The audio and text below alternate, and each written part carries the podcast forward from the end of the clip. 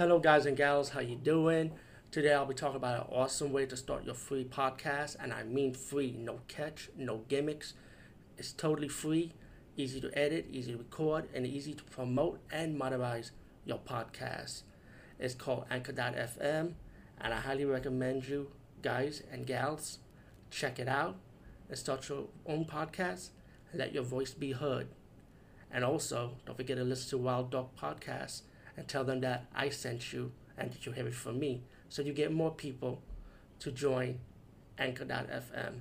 You will not be disappointed because they will also put your podcast in other platforms and then make it very, very much easier for you. Have a great day, everybody. Happy Halloween, everyone. Um, I didn't think I was going to do a movie review on Halloween Day, but um, I came across a little gem that I didn't expect to see. Um, it's called, hold on, let me make sure I get the title right The Terror of Hallows Eve.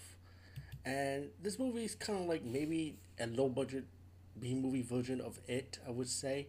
Even though there have been a lot of clown horror movies or a lot of just the style or just a horror movie before you know.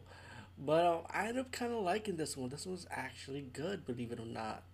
Um, it's about a boy, you know, he's like kind of like outcast type of kid, you know, into horror movies. You could say he's a horror geek. And, you know, he got in trouble with his mom for playing a joke on a neighbor. And, um, you know, he's kind of like a loner type of guy, pretty much. Like I said, a horror geek, you know, like maybe a loner. Kind of like me, pretty much. And, um, he goes to the store and um, he scratched up this guy's car by mistake. He gets his ass beat for it.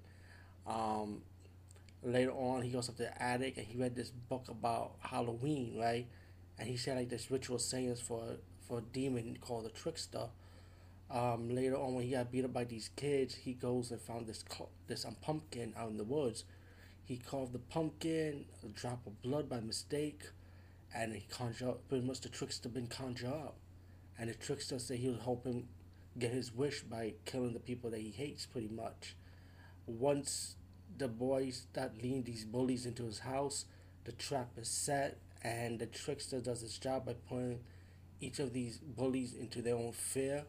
And until the boy, until the the lead character realized that, okay, this is getting out of hand. When the trickster wants the girl to die, also, the the hero, the young lead, the hero lead will have to realize that this is wrong, this is not right, and he got to stop the trickster.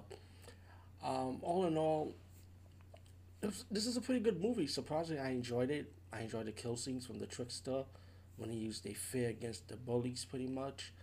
Um, there is an aftermath towards the movie, like what happened aftermath to the lead character, which is like a, maybe an alternate ending, I would say, probably. Um, all in all, I should definitely check this one out. This is like a little gem that I didn't expect to see, you know. And I was fortunate to caught this on my one of my Roku horror amps, pretty much. Anyway, peace out and see you later, guys and gals.